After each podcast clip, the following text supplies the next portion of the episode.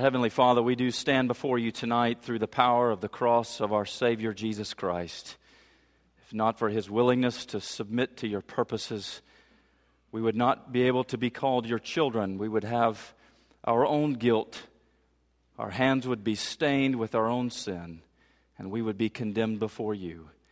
And so we rejoice tonight as free men and women and boys and girls who stand before you having received grace upon grace through the Lord Jesus Christ, and giving thanks to you. We pray this evening as we study your scriptures that you would speak the power of the cross to us, that you would proclaim the gospel of the Lord Jesus Christ, so that we would honor him with our lives. And this we pray for Jesus' sake. Amen. You may be seated. We're continuing our studies through the book of Romans, and we are now chapter 3, verses 5 through 8, which you'll find on page 940 of the Pew Bible. As you well know, Paul has been laboring since chapter 1, verse 18, to prove that there is no difference between the Jew and Gentile in relation to God's judgment upon sin. In fact, what he has actually done is show that the Jews are more culpable for their sin than the Gentiles because they have received privileges from God, primarily the law of God and the sign of his covenant, circumcision. And therefore, their privileges that they had from him do not tip the scale of the balance of judgment in their favor, but actually require more of them. They are more culpable and responsible to the Lord. And of course, that kind of doctrine of judgment brings objectors out of the woodwork. And here in chapter 3, verses 1 through 8, we really have a, a single line of questioning where Paul begins to deal with objections that are raised to his doctrine of divine judgment. The question is put to him then, what advantage has the Jew? In other words, if we stand in relation to God's judgment in the same way that the Gentiles do, what advantage is there in being a Jew?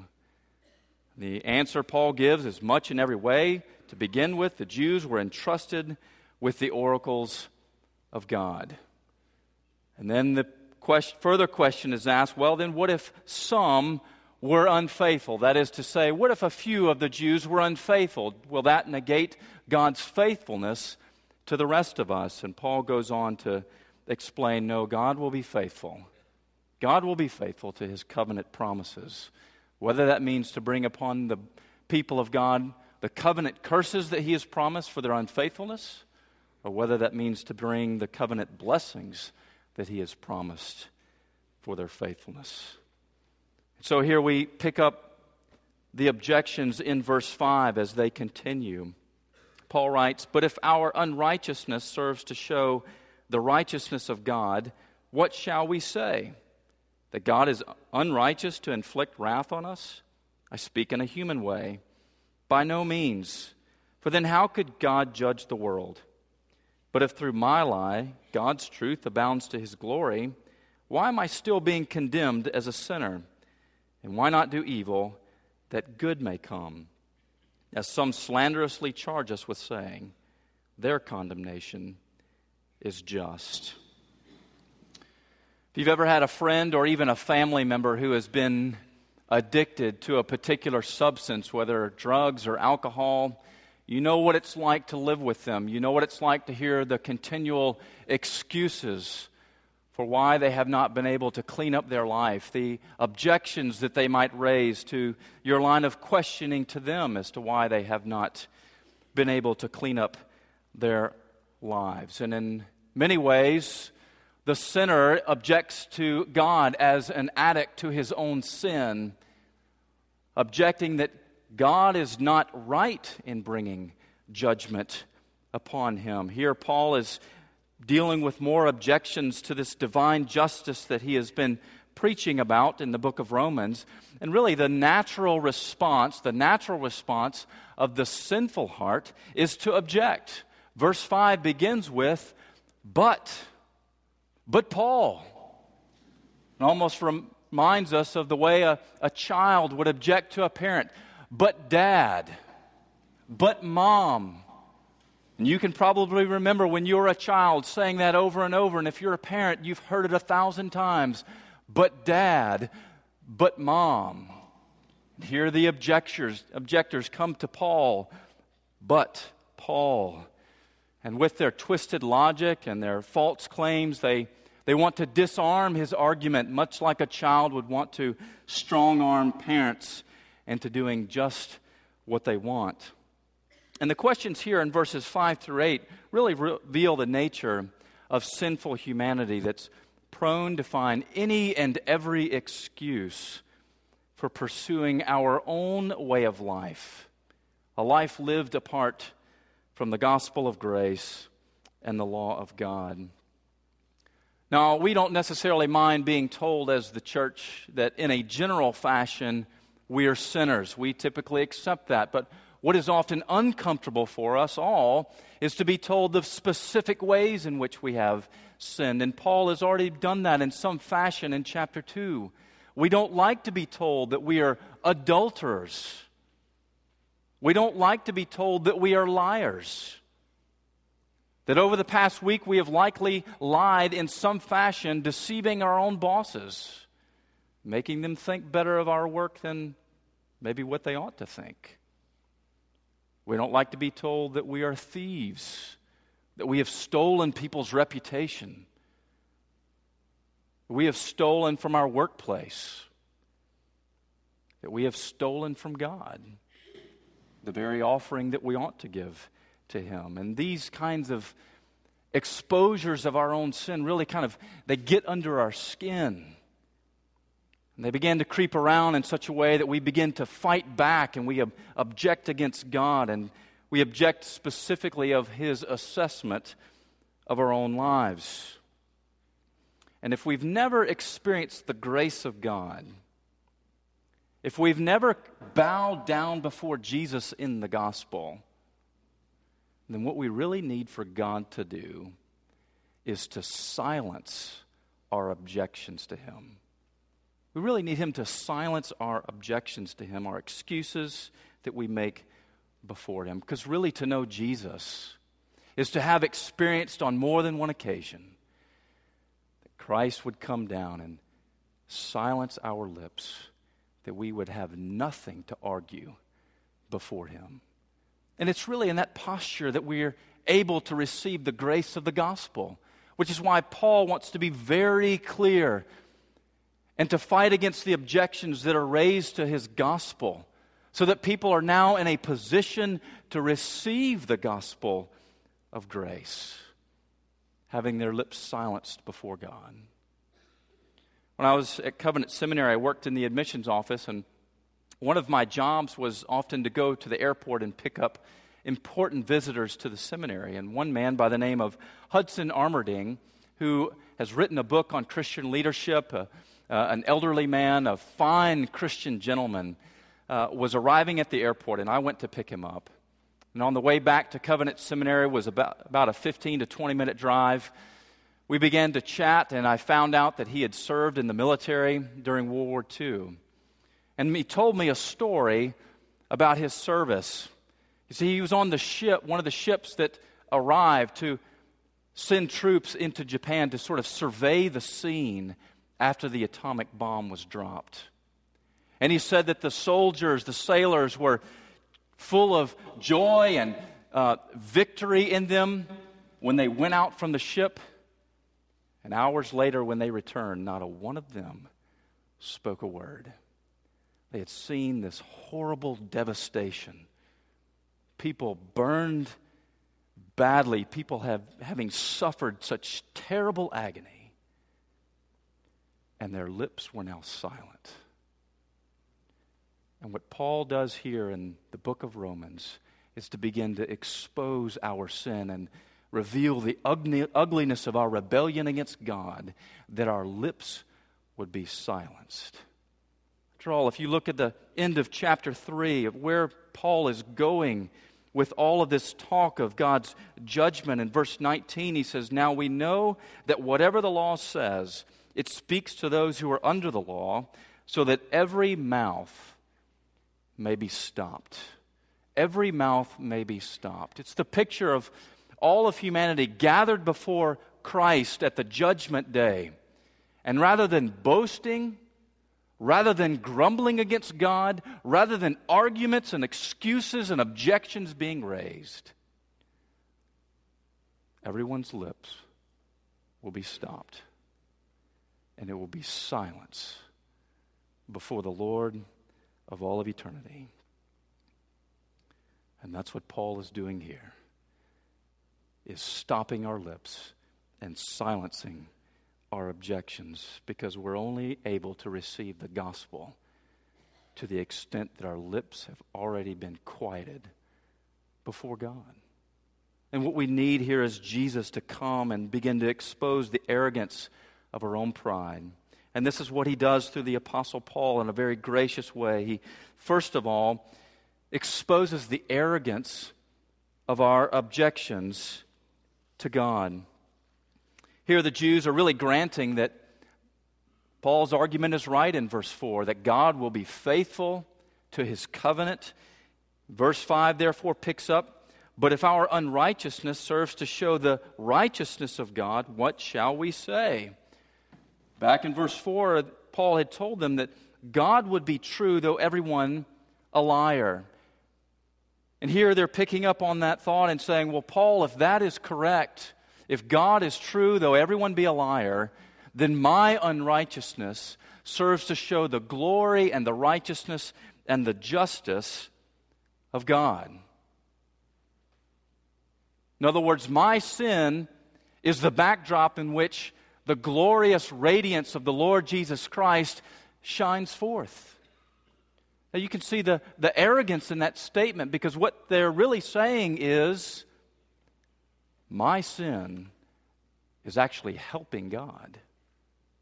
Because they go on to say that God is unrighteous to inflict wrath on us. In other words, if this is true, then God has no right to judge us because my sin actually serves to bring about His glory. I'm actually benefiting God and showing forth His majesty by my own sin.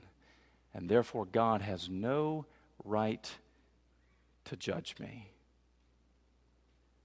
It's the natural inclination of the sinful heart to say, I am above judgment. That in some way that I have a position that is immune to God's judgment. We find this in society all of the time. We get in positions of privilege and we think we're entitled to things. And here, the argument of the Jews is basically Paul, if your line of thinking is right, then what we're doing in our sin actually serves the glory of God, and therefore he has no right to judge us. Now, what's going on there? It's actually a turning upside down of the creature creator relationship, isn't it? It puts us in charge. It devalues God as the, the creator and sustainer and judge of all the earth, and it elevates us to a position where He can no longer hold us accountable. Here, God must answer our objections. God must be the kind of God that we want. He must give in to our ways and give us what we desire. And it's sin that makes us prone to want to make God accountable to us rather than us accountable to God. In Psalm 2, this is, this is the work of the sinful heart. It says, The nations rage and the, the rulers plot in vain against God. They want to throw off their shackles. Why? Because they do not want God to rule over them. You can look throughout the scriptures and see this over and over. We see, we see Pharaoh as Moses approaches him to say, God has said, Let my people go. And Pharaoh's response is, Who is the Lord that I should let Israel go? I do not know the Lord. Or think of Caiaphas, the high priest. When Jesus was brought before him, sought to trump up false charges against him and find witnesses who would uh, communicate these false charges against the Lord Jesus Christ. And we, we look throughout the gospel narratives and we see how Jesus has been the scorn of people's objections and how people have sought to ridicule him, how they brought up false charges against him, how they beat him, how they mocked him, how they nailed him to the cross. And we despise that, as we should. But all of our objections serve to do the very same thing to the Lord Jesus Christ. And objecting against God's rule over us has been the work of everyone's heart from the time they were born. You know, disbelief always wants to find some kind of objection to God in order to vindicate our way of life. We want to find some argument that disproves God's authority over us so that we can justify the way that we live our own lives. And people labor to find deceptively attractive arguments to do just that. Because disbelief, disbelief in God, and opposition to Him is actually hard work. Romans chapter 1 tells us that a lack of faith in God is actually equivalent to suppressing the truth and exchanging it for a lie. It's, a, it's an active rebellion against God. And that's exactly what we see here is active rebellion against God and his judgment upon all of mankind as people bring their objections before him. We might think of some of the objections that we have to God in our own lives. God, you have no right. You have no right to demand so much of my life. You tell me that I'm supposed to take up my cross and follow you, that I'm supposed to give up every area of my life to you.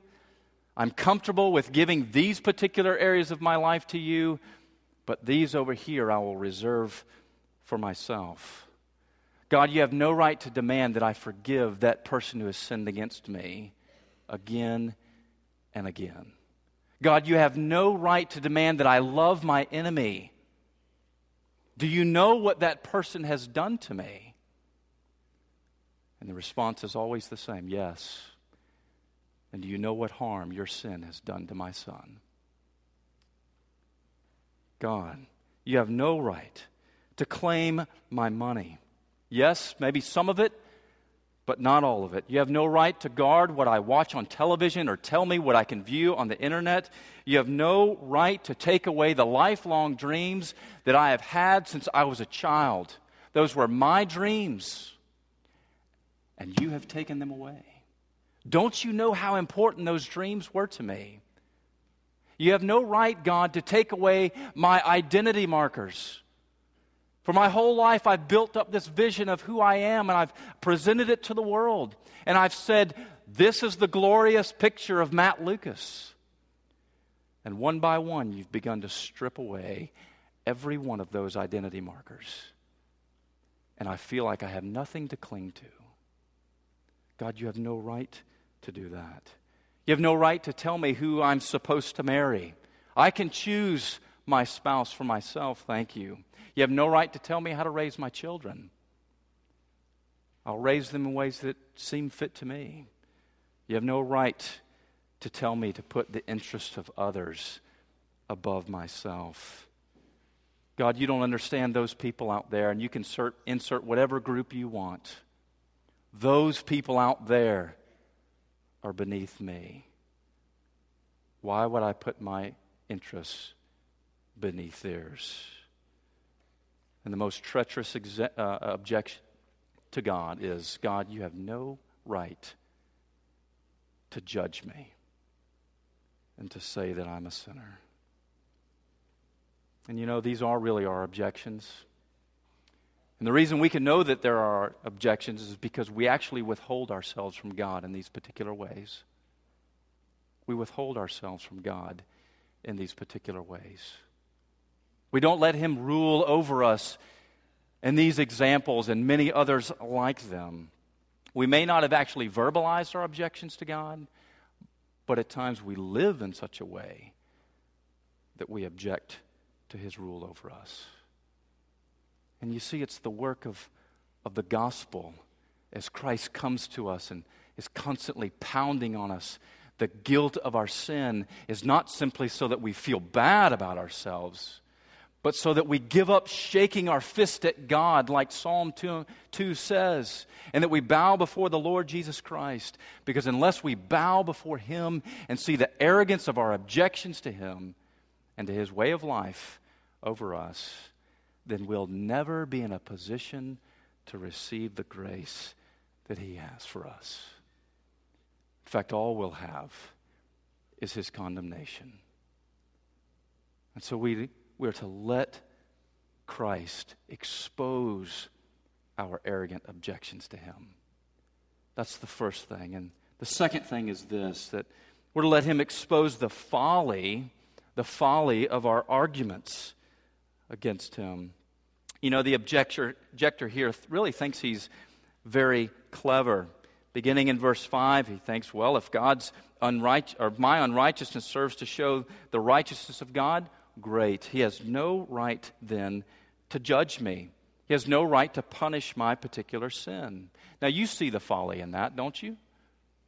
You see the folly in that. If it's actually in the judgment and condemnation of our sin that God's righteousness and justice is held forth. It's not a free pass, Paul is saying. Such folly, he says in verse 6, by no means. In other words, it's absurd to even think this, that God could not inflict wrath on us. And he asks the question for then, how could God judge the world? Now, Paul doesn't waste a lot of ink and parchment here trying to prove his point. It's sufficient of an answer to tell a Jew who knew his Old Testament Bible well, well, then God could never judge the world. Because the Jews readily accepted that God would judge the world, just not them. And so here Paul is saying, You've actually proved too much. By saying that he can't judge you, you're actually saying that he can't judge the entire world. Something that was a horrible thought to the Jew, as we've already witnessed in reading Psalm 58 tonight, that calls down the judgment of God upon sinners. He says, Look, if you object against God in this way, then you've actually proved too much, and your argument is foolish. And he goes on to show further their folly in verse 7 he asks the question, But if through my lie God's truth abounds to his glory, why am I still being condemned as a sinner? Now, what Paul is saying here is look, if you consider my doctrine of judgment to be a lie, to be false teaching, that is, if through my false teaching that you accuse me of, God's truth abounds to his glory, because remember, my unrighteousness serves, to show God's righteousness, well, then why are you condemning me as a sinner? If my false teaching that you assume to be uh, this doctrine of judgment, if my false teaching abounds to God's glory, well, then why are you condemning me? See, Paul has turned their argument against themselves and used it against them. And he's showing their folly. They thought they could outsmart Paul and the Lord, and it only served to show their own foolishness. Now, you no doubt have been in discussions or arguments with spouse, family member, friend, teacher, and you've taken a position that you know you cannot defend.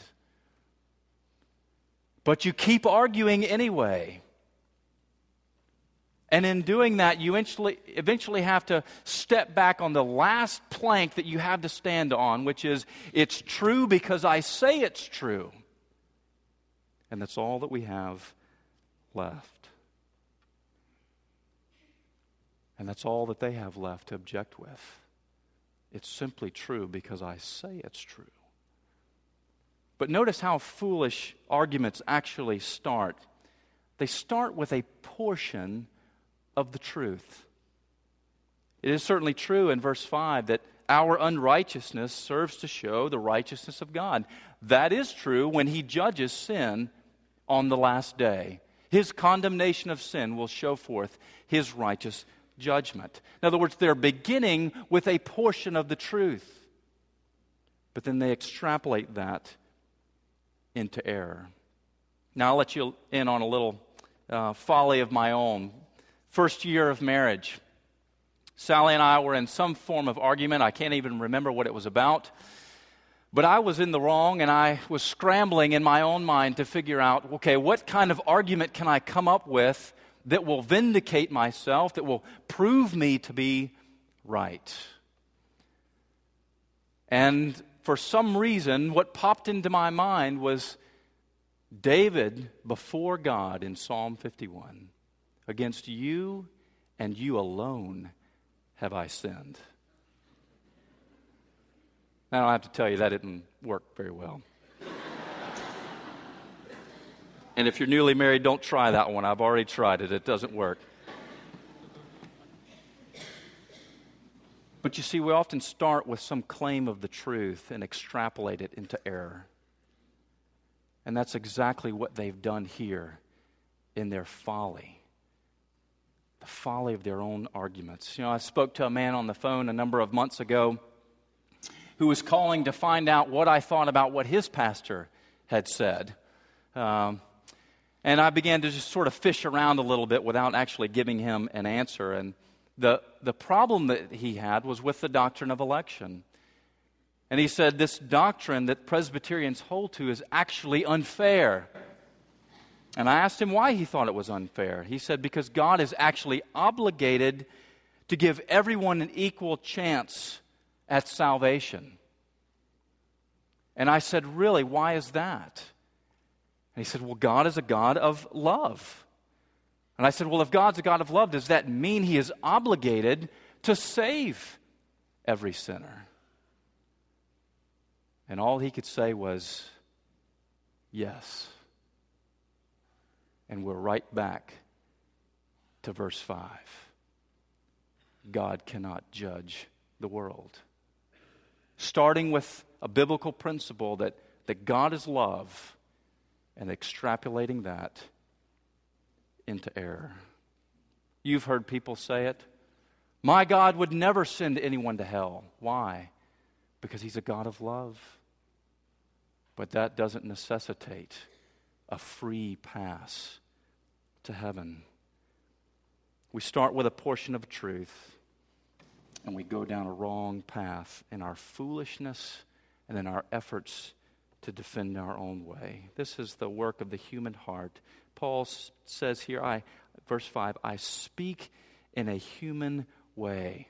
That is to say, a way that guards the autonomy of mankind, where I define reality according to my standards of what I think it ought to be.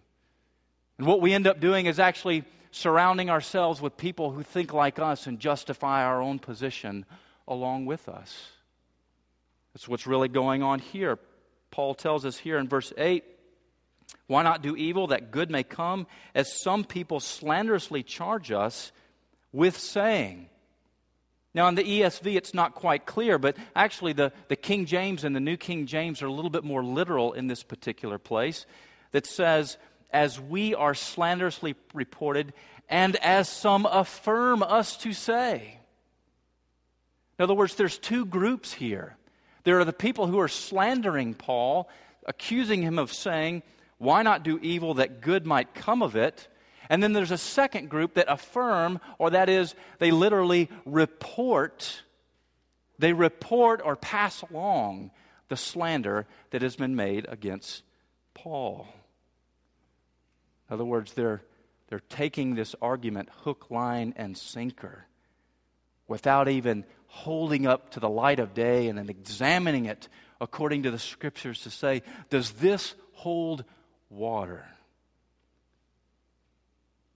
Because you see, they can't even understand the folly of their own thinking because they're so concerned about guarding their own position.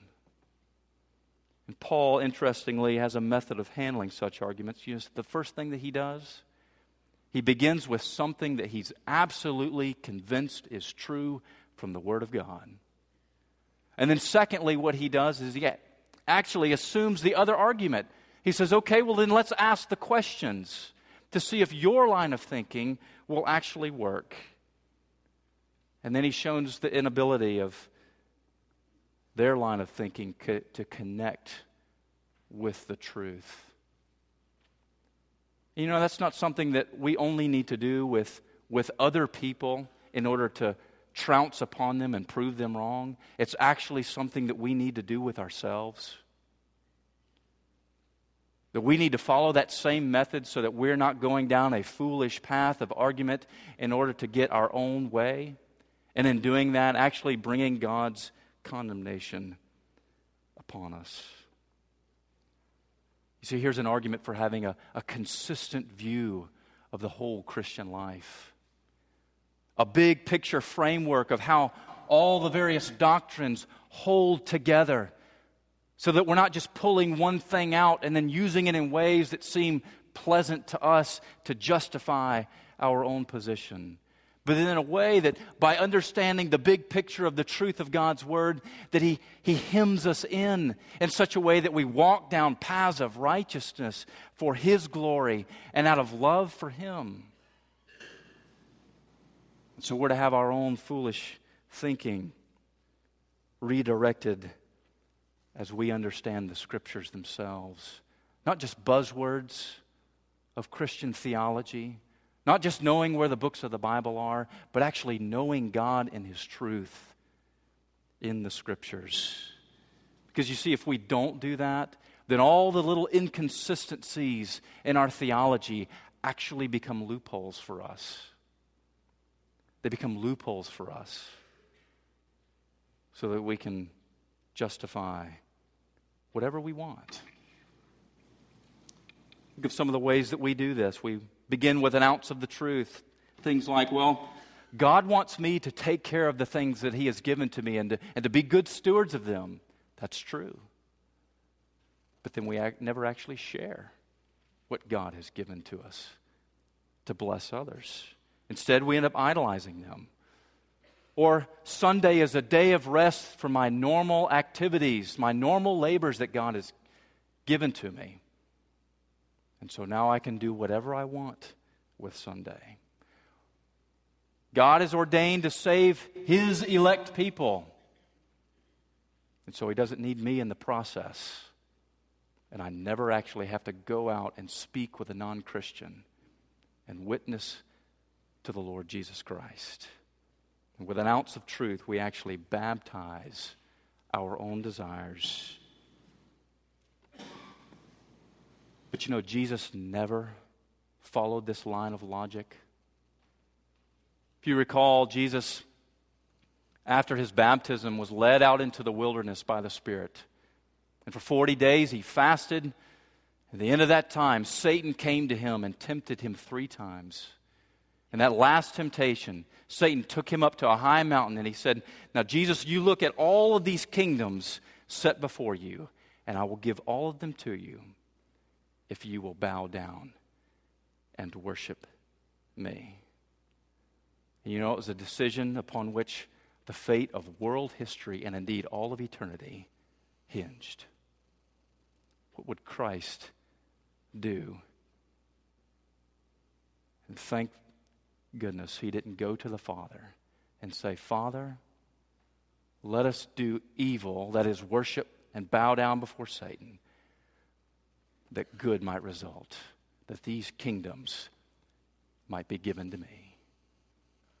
See, Jesus never went with an ounce of the truth and said, Look, the goal is to get the kingdom, and I'll do whatever it takes to get that, even if it means to rebel against the Father. Instead, he said, I will follow you, Father, whatever you say in your word, all the way to the point of death. And for our sake, he submitted not to his own wisdom, but actually to the wisdom of the Father.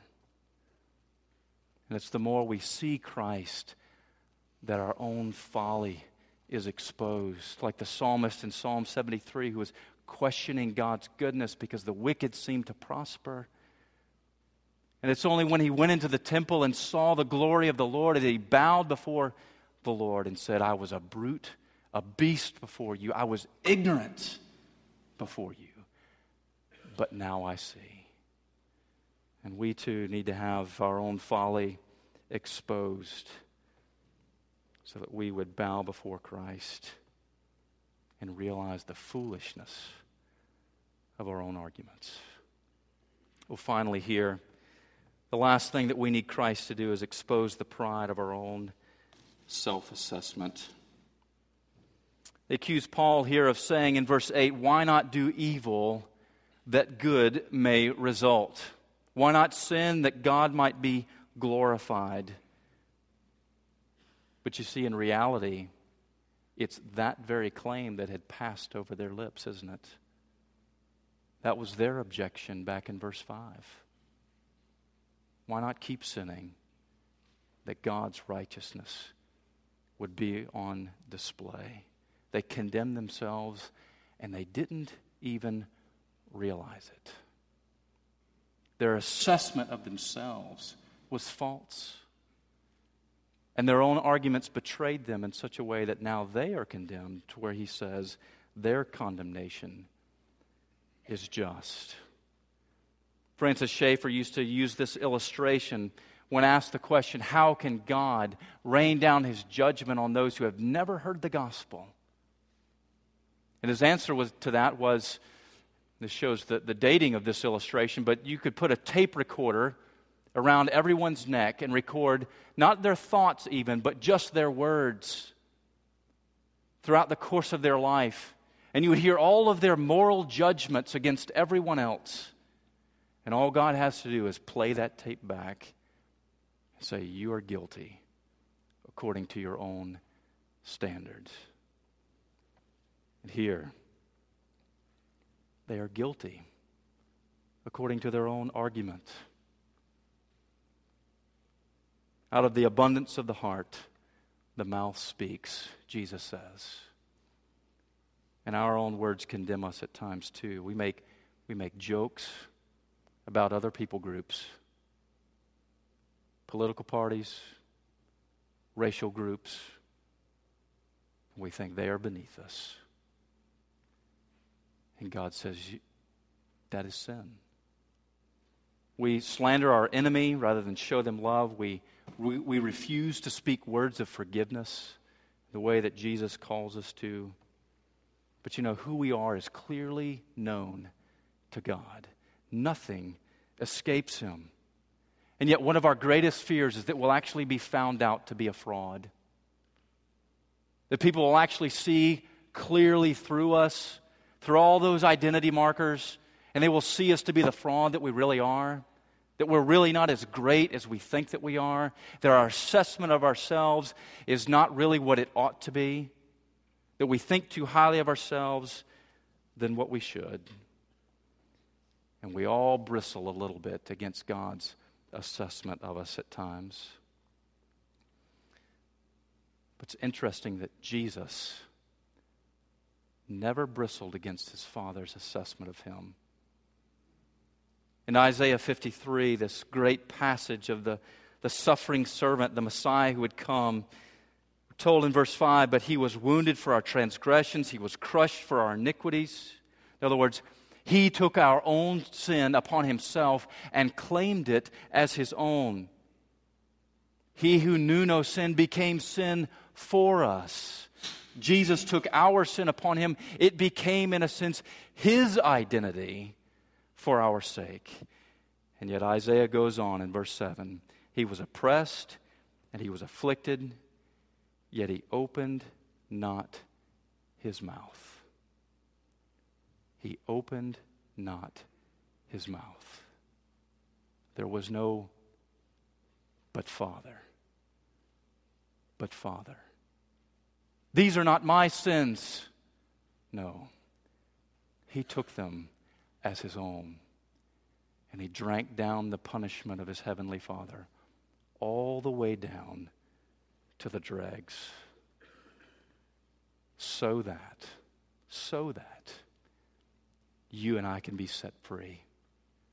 And you see, it's in the gospel of grace that we be, begin to understand the freedom that Christ brings to us, that we're no longer bound to exalt ourselves. We're no longer bound to create a greater self assessment of ourselves. We're no longer bound to foolish arguments in order to get our way. We're no longer bound to these uh, objections against God that come from arrogance and pride. But we're actually set free in order to submit our lives to Jesus and to let His assessment of us reign so that we would receive forgiveness and grace from Him. And this is really the point to which all of Paul's relentless application of God's judgment leads. It leads us to despair in ourselves. It leads us to give up the right to argue with God so that we can experience grace. And it's only when our mouths are stopped that we can know Christ and his gospel. A number of years ago, a friend of mine went to work for a church, and during that time of employment there, it was discovered that he had done some immoral things. And so he was called before the pastor and several elders and questioned about his doings. And he defended himself again and again. He said, This is not me, even though the evidence was stacked against him, and clearly he was guilty. And he left that meeting. And 15 minutes later, he came back in tears before the pastor. And he said, It was me. I am so sorry. It was me. You know, it's at that point that the pastor could reach out his arms and embrace him and say, Son, you are forgiven. Because when you bow before Jesus, there is forgiveness everlasting.